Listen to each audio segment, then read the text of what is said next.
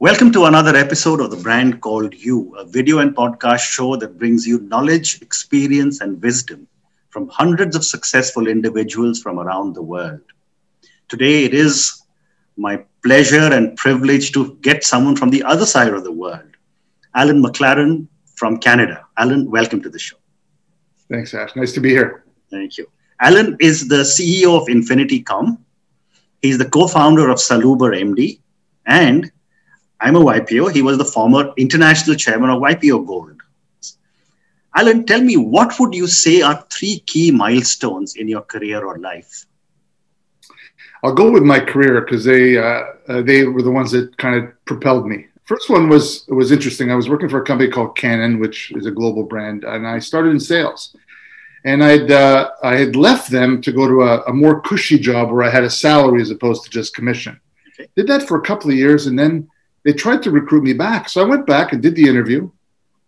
And they said, uh, We'd like to have you back, but uh, we don't pay salary. We only pay commission. Mm-hmm. And I said, Yes. I was a young man with a young baby in a young house, and I had to go home. I went home. I was shaking on the bed. I'll never forget it. Uh-huh. To tell my young wife, darling, we have no more salary. It's just me. We're betting on me. Okay. Anyway, she supported me, and that was kind of a catalyst for me to say, you know what? It's something I can do. I can take a chance. So that mm-hmm. was the first big one for me. Wow. And the second one was changing industry. I went to the, the IT security world mm-hmm. because I was in 16 years in the uh, business equipment business, moved to IT security and ran a NASDAQ listed company called JAWS. Right. The transition there was not a good one. You and I have often talked about failure. And in this case, it wasn't so much failure on my side, but I discovered fraud, stock manipulation, all kinds of crazy stuff. Mm-hmm. So the experience for me was very transformative because it taught me to look deeper than the public numbers. Hmm. So that was transformational for me to learn as a leadership because I had to ultimately close the business, hmm. which had uh, you know 400 employees, which was uh, which was a tough one. And then the third one was my entrepreneurial journey. Uh-huh. I uh, when I joined Infinity, I became a real entrepreneur where if you're not making it, you're using your credit card for payroll and all those other things. So those are the three fantastic. big ones that kind of that's, that's got me where I wanted. That's fantastic. So let's talk Infinitycomm. Tell me about the kind of work you're doing. Uh, we really, our organization is a creative marketing agency. We really do five things. So the first thing we do is strategy. So we help people figure out to make sure they have their ladder on the right wall before we tell them what to do. And then we help them figure out what storytelling mediums that we have to kind of figure out what are we going to do, what platforms, what are the engagement strategies that we have to work on, what are the messages, and what's the content. And all of that kind of manifests either in a campaign or day to day work uh, and or thought leadership program for mm-hmm. CEOs. So those are the things we do. So we, we're working a lot in the thought leadership space today, and we're doing a lot of campaigns for businesses to help them tell their story in a very fast way. So those are the things we're working on today. Fantastic. And you know, when I was reading about you, I loved reading this phrase: "Believing in what is possible is the purpose of business." Tell me more about this philosophy. Well, for us, it's you know Simon Sinek with uh, that famous uh, uh, author uh, that talked about why, mm-hmm. and so we went through our process and came up with we believe in what possible and how that manifests in our businesses. We think big. So when we any client approaches us, we don't look at their budget and say what ideas do we have based on the budget. We say what are the craziest things we can think about mm-hmm. without budget, and then we'll apply budget and say okay we can't do this so we'll do that. So we're thinking about what's possible. Hmm. And that's helped us think a little deeper than just saying, well, they've only got 3000 a month, so we'll do this for them. So it gets away from the commoditized world and thinks uh, really creatively. So that's an ethos into our business. Okay. You've been involved with building brands for a long time. And I know that you're also now building personal brands. Yes. My question to you is what goes into building a successful brand? Well, the first thing is to really know who you are. Number one is whether it's a personal brand or a corporation, you have to know who you are. You have to know what you want to be. If it's not, if who you are is not where you want to be, then you have a gap that you've got to figure out what you're doing to try to close that gap. Because whether companies realize it or not, and you're obviously an expert in branding, everybody has and every company has a brand, whether they believe it or not, right? And the simple test is you know, ask a question. What do you think about when you hear their name, right? Mm-hmm. And then the attributes come out. So, so what we try to figure out is, in what's the gap analysis between where you are and where you want to be? What do your suppliers think of you, your customers think of you, and your employees think of you? Mm-hmm. It's an interesting exercise because you'll get three different answers. Mm-hmm. So to build the brand, you really have to close the gap. Mm-hmm. And you close it, I think, first with making sure your ethos is very clear, like ours is at Infinity. Mm-hmm. Once you have that, that's your North Star. Mm-hmm. And then everything else has to be dealt with. And the way that we think about brand is every single touch point that everything you do, whether it's answering a phone, a supplier visiting, a an employee, someone you're recruiting, your brand has to be completely consistent in that experience.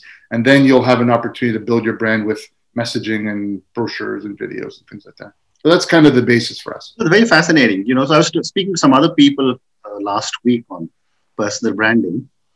And I was asking them a simple question, which I'm going to ask you as well. When I was growing up in the corporate world, what was very critical was to write your vision and mission statement. And I know companies do it even today. But I was asking them, I said, today I think companies have to say, what does your brand stand for? What are your brand values? What are your thoughts? I, I agree with you because what happens with most people who do their vision and mission statements is it sits in a room somewhere and no one ever looks at it again. So you've got to find a way, and and this, so that's why I like the ethos or the why because that becomes ultimately your purpose. When you have a purpose, that's something people can get behind. And oh, by the way, it should never come from the corporate boardroom.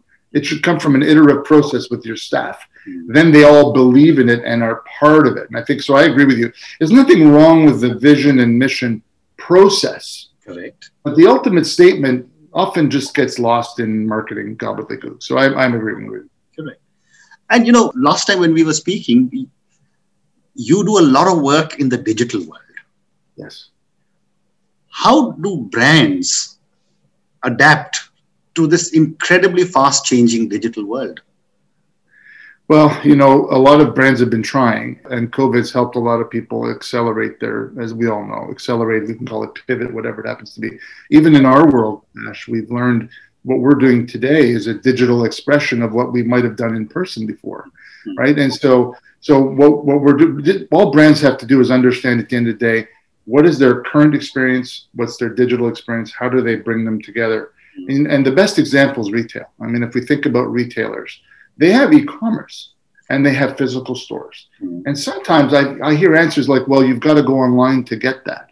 And that drives me crazy because we've got to create a seamless experience if you're a retailer they call it omni-channel but the word really means if i want this pen you're going to get it to me as efficiently as possible Mm-hmm. That's the that's the game that has to be played, and all businesses are going to move to that world, B two B, B two C, because the competition. If Amazon can deliver within an hour of ordering online, if mm-hmm. you can't get there, you're going to be in big trouble. So I think that's the world we need to get to. That's well said. So one more question on Infinitycomm before I move to your next business, yes. and you know, the the e-commerce platforms have are having a major impact all over the world since you're in Canada, I want to ask you this question that how is the Canadian consumer reacting to the onslaught of all the e-commerce platforms versus the brick and mortar stores? Well, you know, there's I think there's the answer of what is today and what will be tomorrow. I think that they're adapting well to e-commerce. I think that's really simple because if you just look at the amount of boxes being delivered, every courier company on the planet is overloaded with business. So that kind of just tells you that right. that part of the world is flourishing. And and because now people don't want to be physically together, then the bricks and mortar become a problem. Mm-hmm. So you look at their traffic numbers are way down. So I think that that's why the the angle of ensuring you have a seamless experience, whether you're selling an appliance or you're selling a pen or you're selling groceries. Mm-hmm. You know, some of the grocery stores local here they say, well, that's our department of of inter of uh, e-commerce, mm. and this is our store. And I'm going, no, no, no. They want to buy a sweet potato. You need to get them a sweet potato. Mm. And so that's the challenge that businesses are facing on physical and and again, real, real estate. Unless you're doing a real estate play, very expensive. Mm. E-commerce is the le- least expensive way to reach it. So in Canada, e-commerce is really ruling the roost at this point, and I think it will continue to do so. Wow. So, Alan, let's move to your other business, Saluber MD. You know, when I was reading about this, Saluber means healthy in Latin. Tell me about this business and what is what goes behind this name. Yeah, well, the name. I'll start with the name. So the name came from uh, our CEO, who was Italian and very creative, very Latin. So he, came up with the name, and he liked the fact that it had Uber in it originally mm-hmm. uh, because it was a very uh, distributed model. Yeah. Uh, but the, the business ultimately is a, is a digital platform for access to medical services. Okay. And it really is three areas, right? It's health, wellness, and disease management. So the healthy side is if you're sick, normally you go to a doctor today, now you can do over video. Nothing really uh, remarkable about that because that's happening all around the world. then there's a wellness component where we say, okay, so if you're sick, that's great, but how do we help you stay well? And there's tips and articles. And then there's disease management for people who are ill, diabetes and heart. So how do we monitor them? And if you think about it, it's about a health continuum. People do get sick. People want to stay well, and sometimes half the people in the world have some sort of comorbidity. Mm. So our role is to make this cell phone mm. your access to the medical system. Okay. And we're in, um, you know, we started in Italy, and we're we were in the U.S., in the Middle East, and now we're moving into Europe and, and Asia. So we're very excited about the opportunities that we're doing there. And, and are you in Canada, of course? We're not actually, surprisingly. I'm in Canada, but we're not in Canada. Canada is a public health system, and that's a little more challenging. Not that it's not here, because we have competitors. I just made a decision at this point, it's not worth coming into Canada because the market's too small relative to what we're doing in the rest of the world. We may come at some point. You, you answered my question because I was going to ask you in a, in a country which has got such an incredible healthcare system how does Saluber MD work in Canada?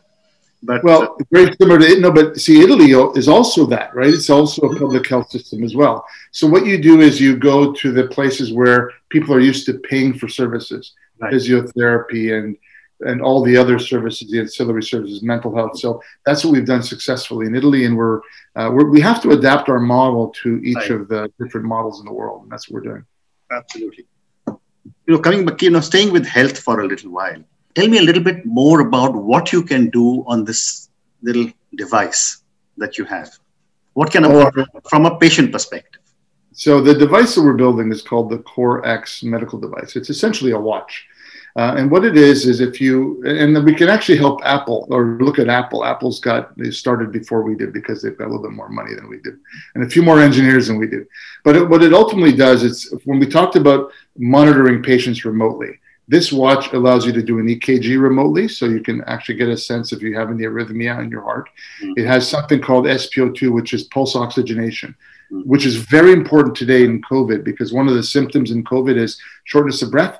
So if your oxygenation is low on the watch, you sit there going, "Oh my goodness, I've got a 94 reading. I better speak to a doctor." Okay. Uh, and then it has heart rate, but an actual heart rate, meaning uh, not one that is a guess, because a lot of the you know the other products in the world are kind of guessing at your heart. This is your actual heart rate. And then it has all the fitness tools and timers and stuff like that. So uh, and then as we move along we're going to be able to detect sleep apnea and all kinds of other things. So it really becomes a way to control your health patient controlling your health versus the doctor controlling your health. And i'm assuming that all this data is being fed back into a server in a hospital or your healthcare practitioner Correct. And the privacy is of utmost importance, as you know, because it is patient data. But that data will be housed uh, without obviously people knowing who they are, because that's important. And the data will be helpful for insurance companies and health practitioners to kind of figure out what's happening in their population as well.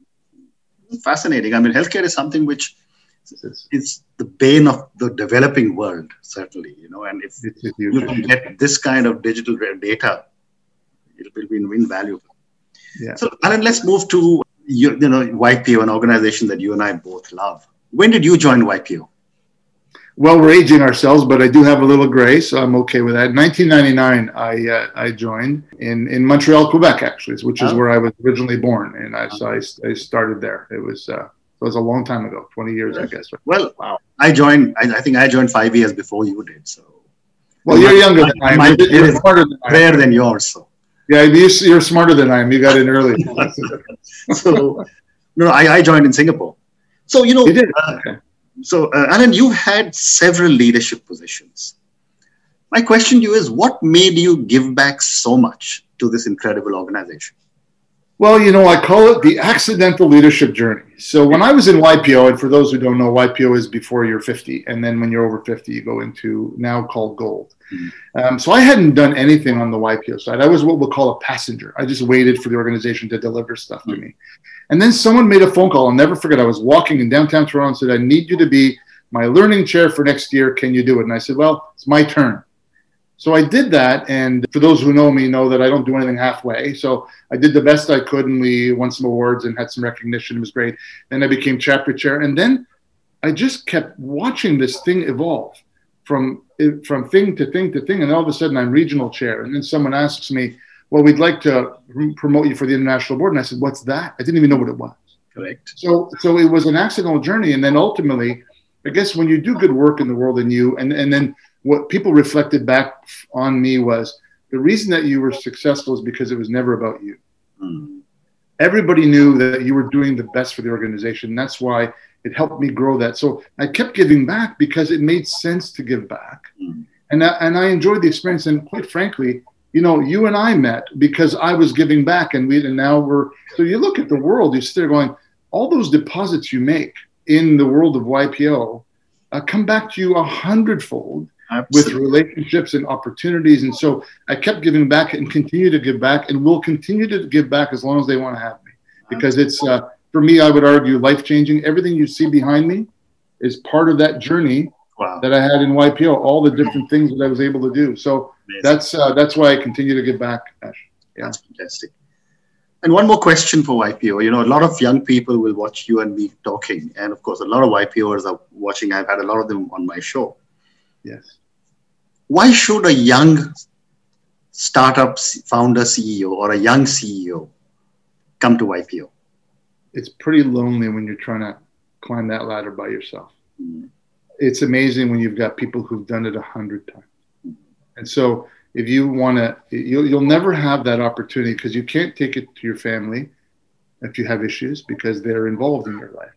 Uh, you, if you take it to your friends, they have a perspective and a filter, but not necessarily expertise in business. The beauty of 29,000 members in 130 odd countries is there's somebody that's done exactly what you're doing or something similar that can help you.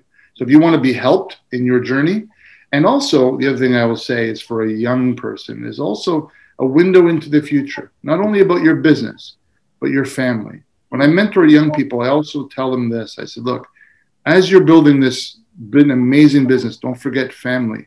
Don't forget friends. Don't forget health. Because you will, if you sacrifice them, you'll be on the other side of the mountain. You'll have this big pile of dough and you'll go, What did I do that for? Mm-hmm. Remember to make deposits in all those areas as you're growing because they can't see 30 years down the road. We've been there. So that's so YPO can help in that way. And uh, I just tell them join it because if you, it'll change your life. And, and that's what it does for a lot of people. Fantastic. So I'm going to move to the last segment of my show with you, which is some questions for you personally. Yes. My first question is What does success mean to Alan?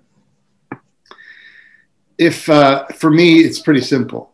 If every interaction that I have with every human being, I help improve the the fun we have or the relationship we have, then that's all it is. I don't have any lofty goals to change the world, but I think if you change every interaction with every human being, then you're making a little difference one at a time.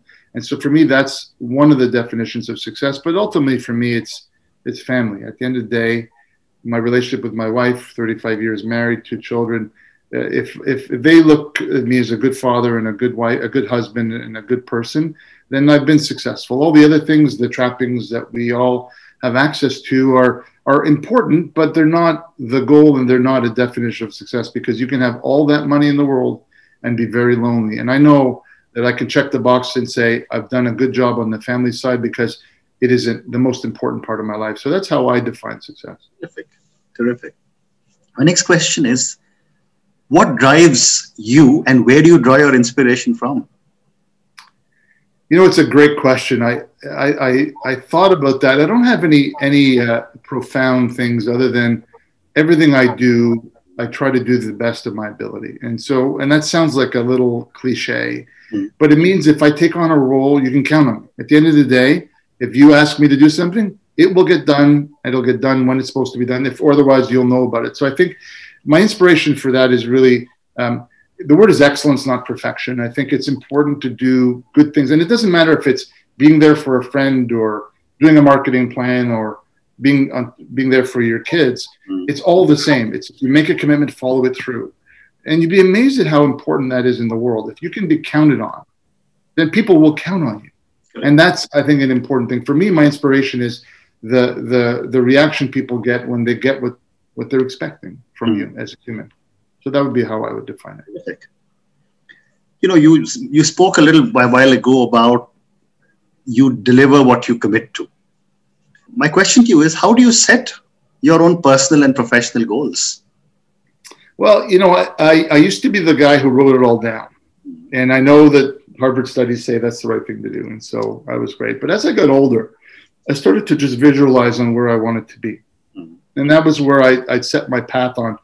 I'd look at something, and whether it was the business, I said, okay, where do we want to be in five years, three years, two years, or whatever that is, and visualize what that felt like.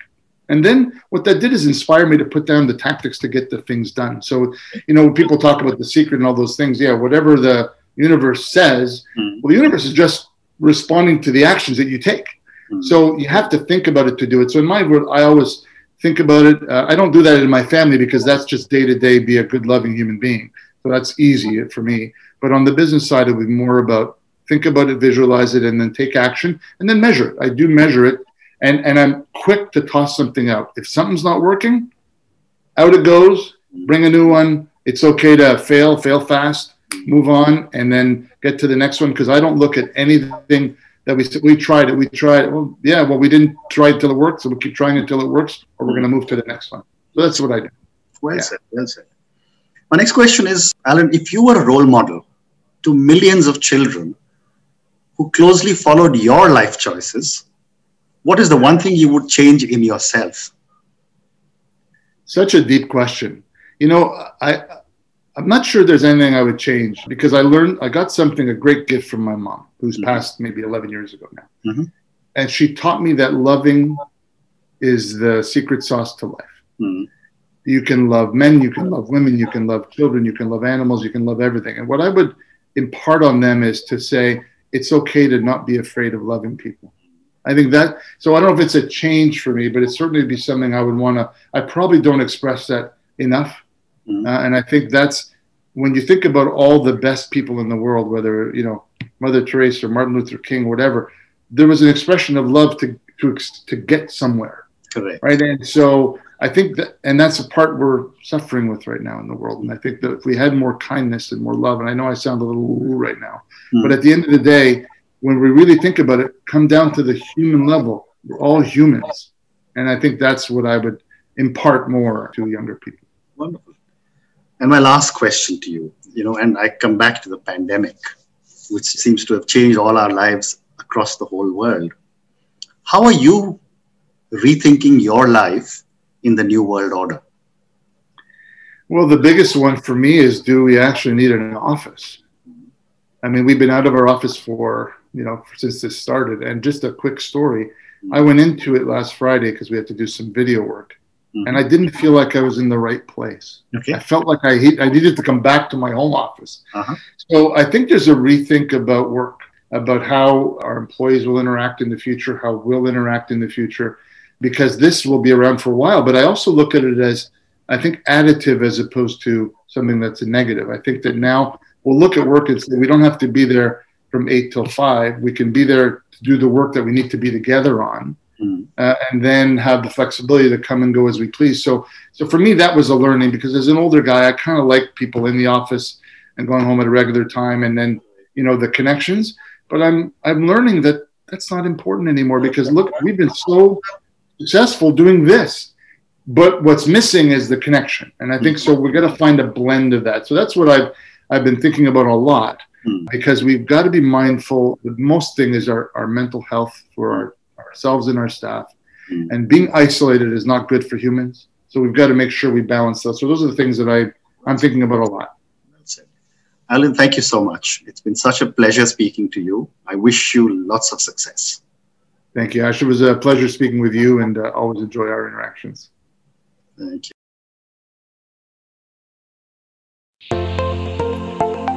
Thank you for listening to the brand called You videocast and podcast a platform that brings you knowledge, experience, and wisdom of hundreds of successful individuals from around the world. Do visit our website www.tbcy.in to watch and listen to the stories of many more individuals. You can also follow us on YouTube, Facebook, Instagram, and Twitter. Just search for the brand called You.